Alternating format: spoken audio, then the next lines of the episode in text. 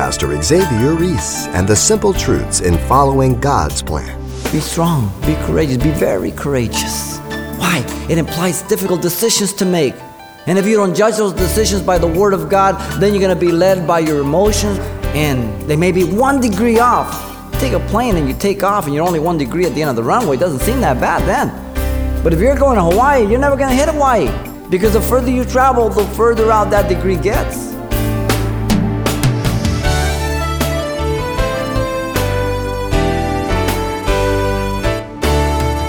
Welcome to Simple Truths, the daily half hour study of God's Word with Xavier Reese, Senior Pastor of Calvary Chapel of Pasadena, California. We say we love chocolate, our cat, our car, and even God. But are these really on the same level? Today, Pastor Xavier takes us back to the book of Joshua as he reminds us of the importance of ordering our devotion. Let's learn what it means to have a first and foremost love for the Lord and realize the impact of this type of dedication will have on our lives and ministry. Let's listen. Joshua 23, verse 1 through 16. And the message is entitled A Stern and Solemn Warning to Leaders. What we have in these last two chapters in the book of Joshua is the farewell speech of Joshua to the nation of Israel. In chapter 23, is Joshua's personal testimony to the leaders regarding God's faithfulness as well as his own, with instruction and warnings about apostasy. Chapter 24 is God's witness of his faithfulness throughout their history, the flip side of it, and the renewed covenant by Joshua and the people. Now, you know that Moses did kind of the same thing in the book of Deuteronomy from chapter 12 to 26. And that's usually the case when someone is ready to die. They're old, they know they're getting close. We see it with Moses there in Deuteronomy 12 to 26. He reminds them of all that God did, and he gives them the instructions, he gives them the warning. He reminds them of God's faithfulness. And so, what we want to do is look at the last words of Joshua here to the leaders, reminding them about the faithfulness of God as well as the warnings against apostasy. Let me read here chapter 23. Now it came to pass, a long time after the Lord had given rest to Israel from all their enemies round about, that Joshua was old, advanced in years. And Joshua called for all the Israel, for their elders, their heads, for their judges, for their officers, and said to them, I am old, advanced in years, or age. Uh, you have seen all that the Lord your God has done in all the nations because of you, for the Lord your God is he who has fought for you. See, I have divided to you by lot these nations that remain, um, to be an inheritance for your tribes from the Jordan, all the nations that I have cut off, as far as the great sea westward. And the Lord your God will expel them from before you and drive them out, out of your sight. So you shall possess their land, and the Lord your God has promised you. Therefore, be very courageous to keep all and to do all that is written in the book of the law of Moses, lest you turn aside from it to the right hand or to the left. Unless you go among these nations, these who remain among you, you shall not make mention of the name of their gods, nor cause anyone to swear by them. You shall not serve them or bow down to them. But you shall hold fast to the Lord your God as you have done to this day. For the Lord has driven out from before you great and strong nations, but as for you, no one has been able to stand against you to this day. One man of you shall chase a thousand, for the Lord your God is he who fights for you, as he promised you.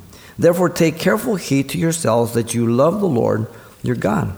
Or else, if indeed you do go back and cling to the remnant of these nations, these uh, that remain among you, and make marriages with them, and go into them, and they to you, know for certain that the Lord your God will not any longer drive out these nations from before you.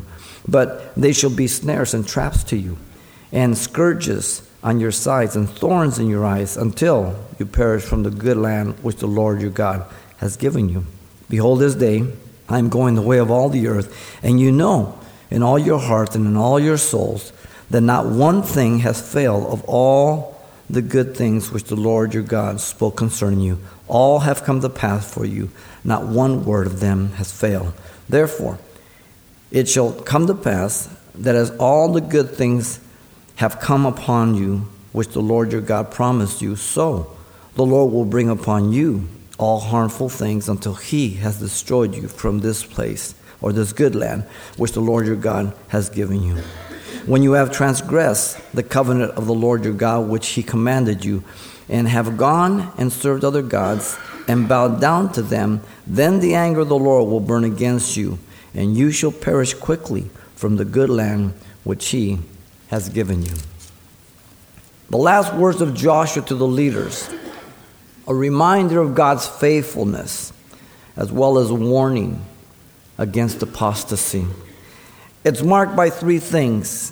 First, a personal proclamation about God's victories, verse 1 through 5.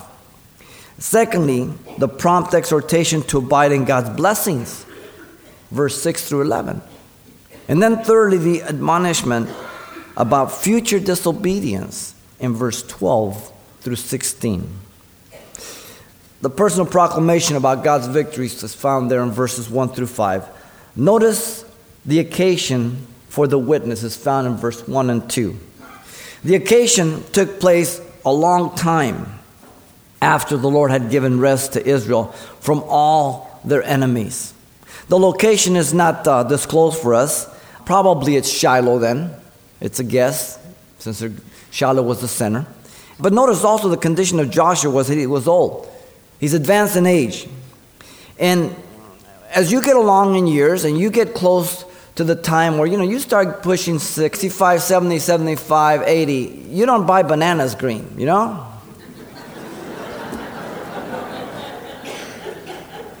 Some think that um, perhaps this is about 25 years after entering the land.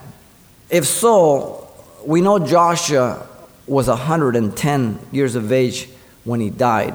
In the next chapter, it tells us, verse 29. If he was the same age as Caleb, 85 in chapter 14, verse 10, when Caleb asked for his inheritance, and that was seven years after the land, then Joshua was probably about 103 here. That's old. But sometimes God is very graceful and allows people to live long in good health. When you get up in those years, you start reflecting about the reality of life if you walk with God. And more than ever before, you know what's of true value and what is not. And when an old person's going to die and his children come to his bedside, or he calls for a meeting because he knows that he's going to pass, he reminds him of those basic things that are the most important because he realizes and she realizes the true value of life. It's not all the junk the world tells us. Notice the one who called them to assembly was Joshua in verse 2. He's the one that's old. All of Israel, including the elders, the heads, the judges, their officers, all the leaders. This is the context. He's dealing with the leaders. I am old, advancing years. He knew his life was nearly over. He knew his ministry charge was almost at a close. As Paul says, I am already being offered up. I have fought the good fight. And the longer you walk with God, you get closer to that mark. And it's great to be able to look back and say, you know what? It's been great. It's been a great race. And you've seen all that God has done. There's nothing but joy and excitement. Notice the partnership in the witness in verse 3 through 5. God had been the one who had brought victory against the nations by their own witness. They had seen it, they were there. No one told them about it, they were there. This is important. You are there whenever God is doing something. You have been there from the day you were born again. You were there when He took you through the problems of your marriage, the problems with your kids, the problems of finances. You were there when He gave you victory. They had seen all that the Lord, their God, had done to all the nations for their sakes. Verse 3 says, For their sake. They had seen how the Lord, their God, had fought for them. In fact, the theme of the book of Joshua, you know, is rest. Though now the land is conquered, there are still battles. The war is over, but there's still battles. The war is over. Jesus Christ destroys Satan at the cross, but there's still battles, right? We still have to deal with the flesh. We have to deal with issues, right? But the war's over. Victory's conquered. In verse 4, the partnership comes to light. It's Joshua. Joshua had divided the land. Now, God had given them the land. Joshua divided the land, a great administrator, as we've seen.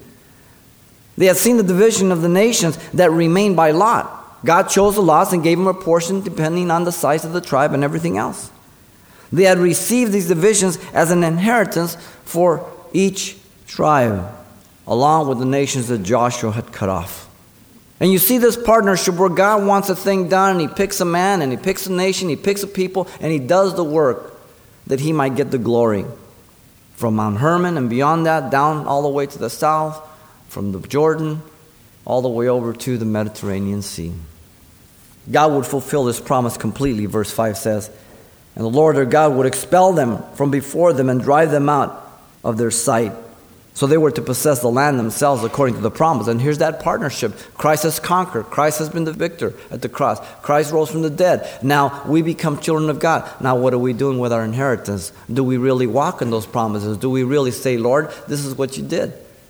There are a lot of Christians who walk as paupers. Christ says, You sit in the heavenlies. Now, again, Moses had told him beforehand about all this. All that God had done, that he would fulfill the promises. He reminded them over and over again. But isn't that what we do as parents to our children? We remind them of the promises we've given to them. We remind them of them. We're there to remind them. And this is what God does to us. This is what the scriptures do for us.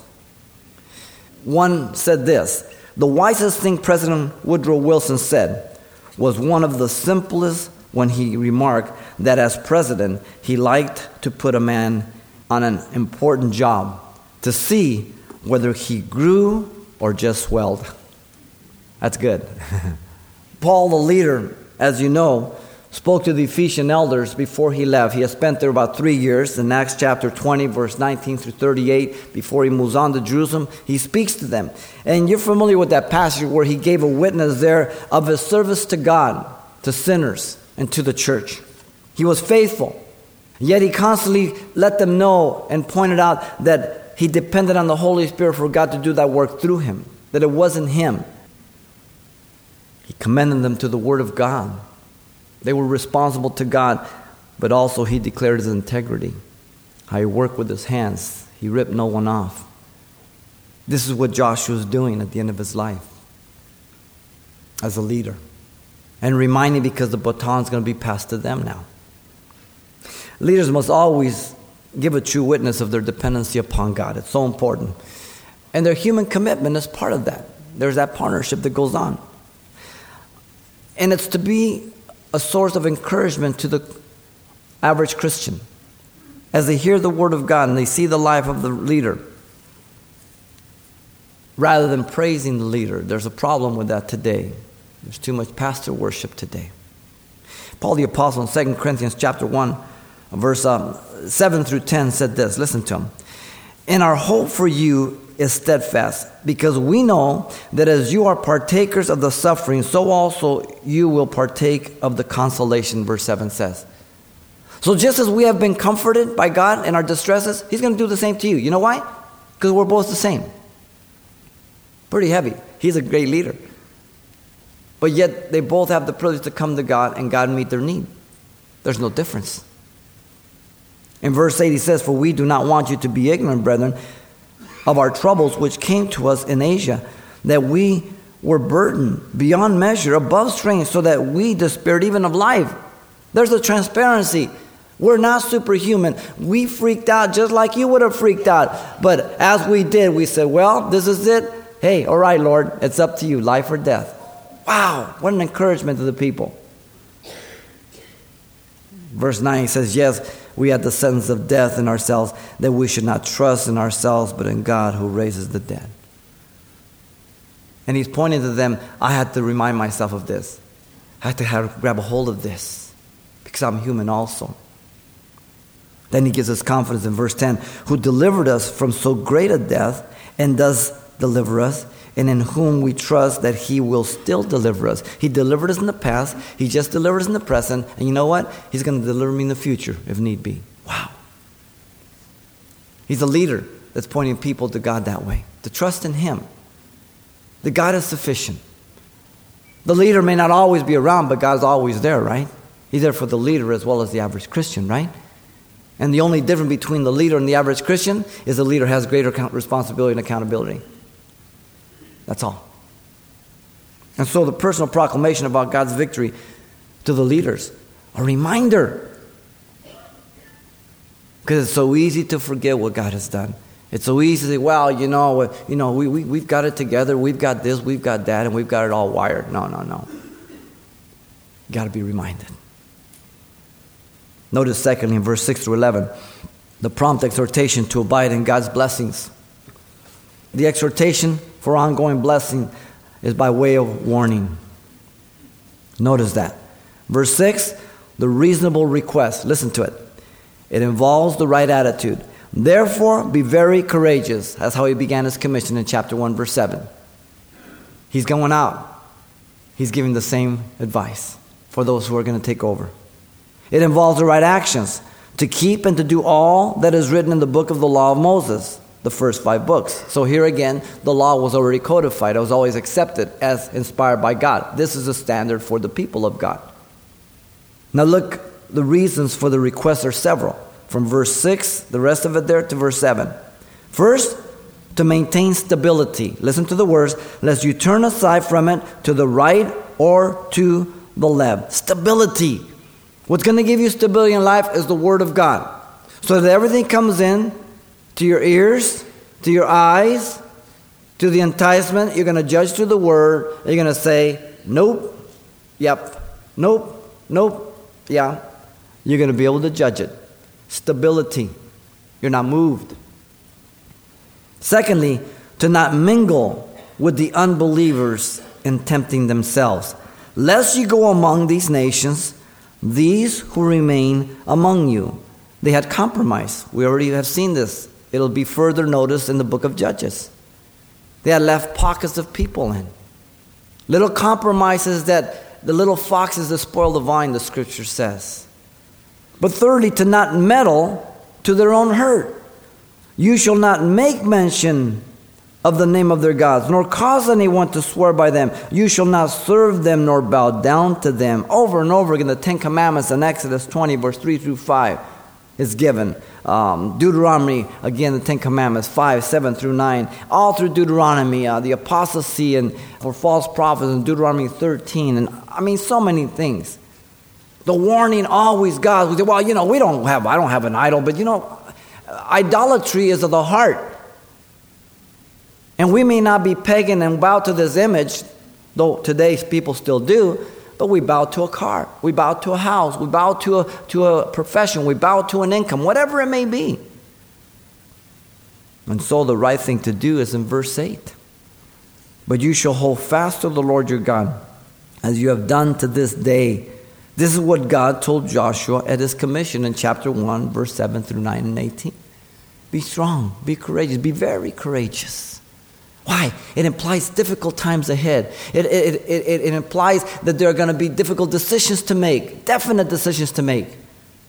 And if you don't judge those decisions by the Word of God, then you're going to be led by your emotions, by your feelings, by your own desires, and they may be one degree off.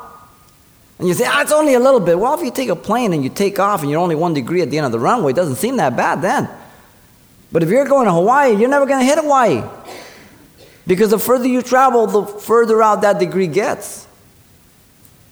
And that's the problem. This is what God expects for our life the hold fast.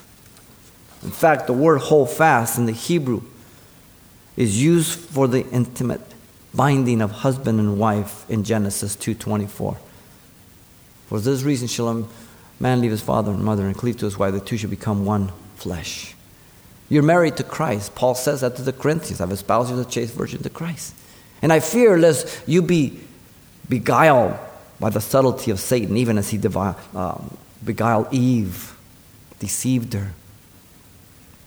Notice the exhortation for ongoing blessing is by way of promise in verse 9 through 11. Verse 9, the past promises have been fulfilled by God. God was the one who defeated the enemy. For the Lord has driven out from before you great and strong nations. This is the second reminder. The first was in verse 3. But this is not the first in the book, nor in the Word of God. It's something to repeat it over and over and over again. You, as a good father, as a good mother, you remind your children every day, every day, every week, every month, every year, every age level. You remind them, you warn them because you love them. Israel was seen as the victor. He had defeated the enemy, but Israel had been seen as the victor. But as for you, no one has been able to stand against you to this day. You see, the pride of man is ever present. He is so quick to forget what God has done and is tempted to take the glory. Always. There's the danger in my life that I move on and God does everything so progressively, so merciful, so graceful, so incredibly perfect. And then I just think, well, you know, I, haven't done bad myself. And pretty soon, you know, it's God and me, and pretty soon it's, it's, it's me and God. And things flop over. And I start writing my books about how I made Calvary Chapel Pasadena grow and how faithful I was, and what a man of faith I was. And the angels throw up. hmm. You see, the future promises will equally be fulfilled by God in verse 10. If He's done the past, won't He do the future? Of course He will. Israel would be invincible. One man of you shall chase a thousand. This was not an exaggeration. People, well, you know, the Bible exaggerates a lot. No, no, no, no. I mean, the next book's going to show you that Gideon, 300 against thousands of the Midianites. David, even to the present day in 1973, one Israeli tank in the Golan Heights held off hundreds of other Syrian tanks and troops. They don't know how to explain it. I do. God. God would be the one fighting for them. For the Lord your God is He who fights for you as He promised you. Leviticus uh, 26, 7 through 8, Deuteronomy 28, 7. Here, I mean, on and on and on. He's the one that would fight for them. He's the one that would go before them. He's the one that did it. Why would He not do it in the future? He promised He would. And so notice the present promises are conditional on the relationship to God. He did the past, He'll do the future, but the present promises are conditional here. And there are many promises, even in the New Testament, that are unconditional, but there are many that are conditional. So we have to make look at, at the text and see is it conditional? Is it unconditional? The relationship with God was personal and individual with great accountability as leaders. Therefore, take careful heed to yourselves very personal, even as Paul to the Ephesians. You take care of yourself. As leaders, first you're Christians. Take care of your Christian life. Second, as leaders, take care of the burden that you have and the responsibility you have, because I'll get you. Whoa. The relationship to God could only be maintained, notice, by their love for God. That you love the Lord your God. The Shema of Israel. The Lord your God is one. The greatest commandment love the Lord your God with all your mind, heart, and soul. Second, love your neighbor as yourself. And these two are the prophets fulfilled in the law. Hmm. Love for God. G. Campbell Morgan said, quote, I believe the promises of God enough to venture an eternity on them. How about you? Pastor Xavier Reese reminds us of our need to put our first love in priority. Now, you can hear this message again anytime online by browsing for today's date when you click on the radio listings link at calvarychapelpasadena.com. You can also request your own copy of today's revealing study from the book of Joshua as well. It's titled A Stern and Solemn Warning to Leaders, and as always, it's available on CD for just $4. And once again, you'll be asking for the title A Stern and Solemn Warning to Leaders, or simply mention today's date with your request. And here's where to write Simple Truths, 2200 East Colorado Boulevard, Pasadena, California 91107.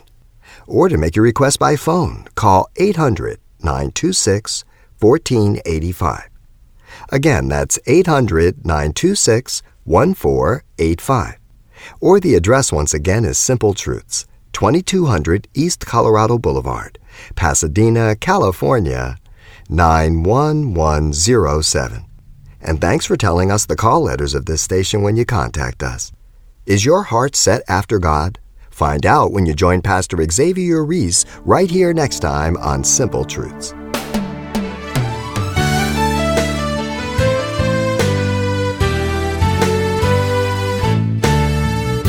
Simple Truths with Pastor Xavier Reese, a daily half hour broadcast, is a radio ministry of Calvary Chapel of Pasadena, California.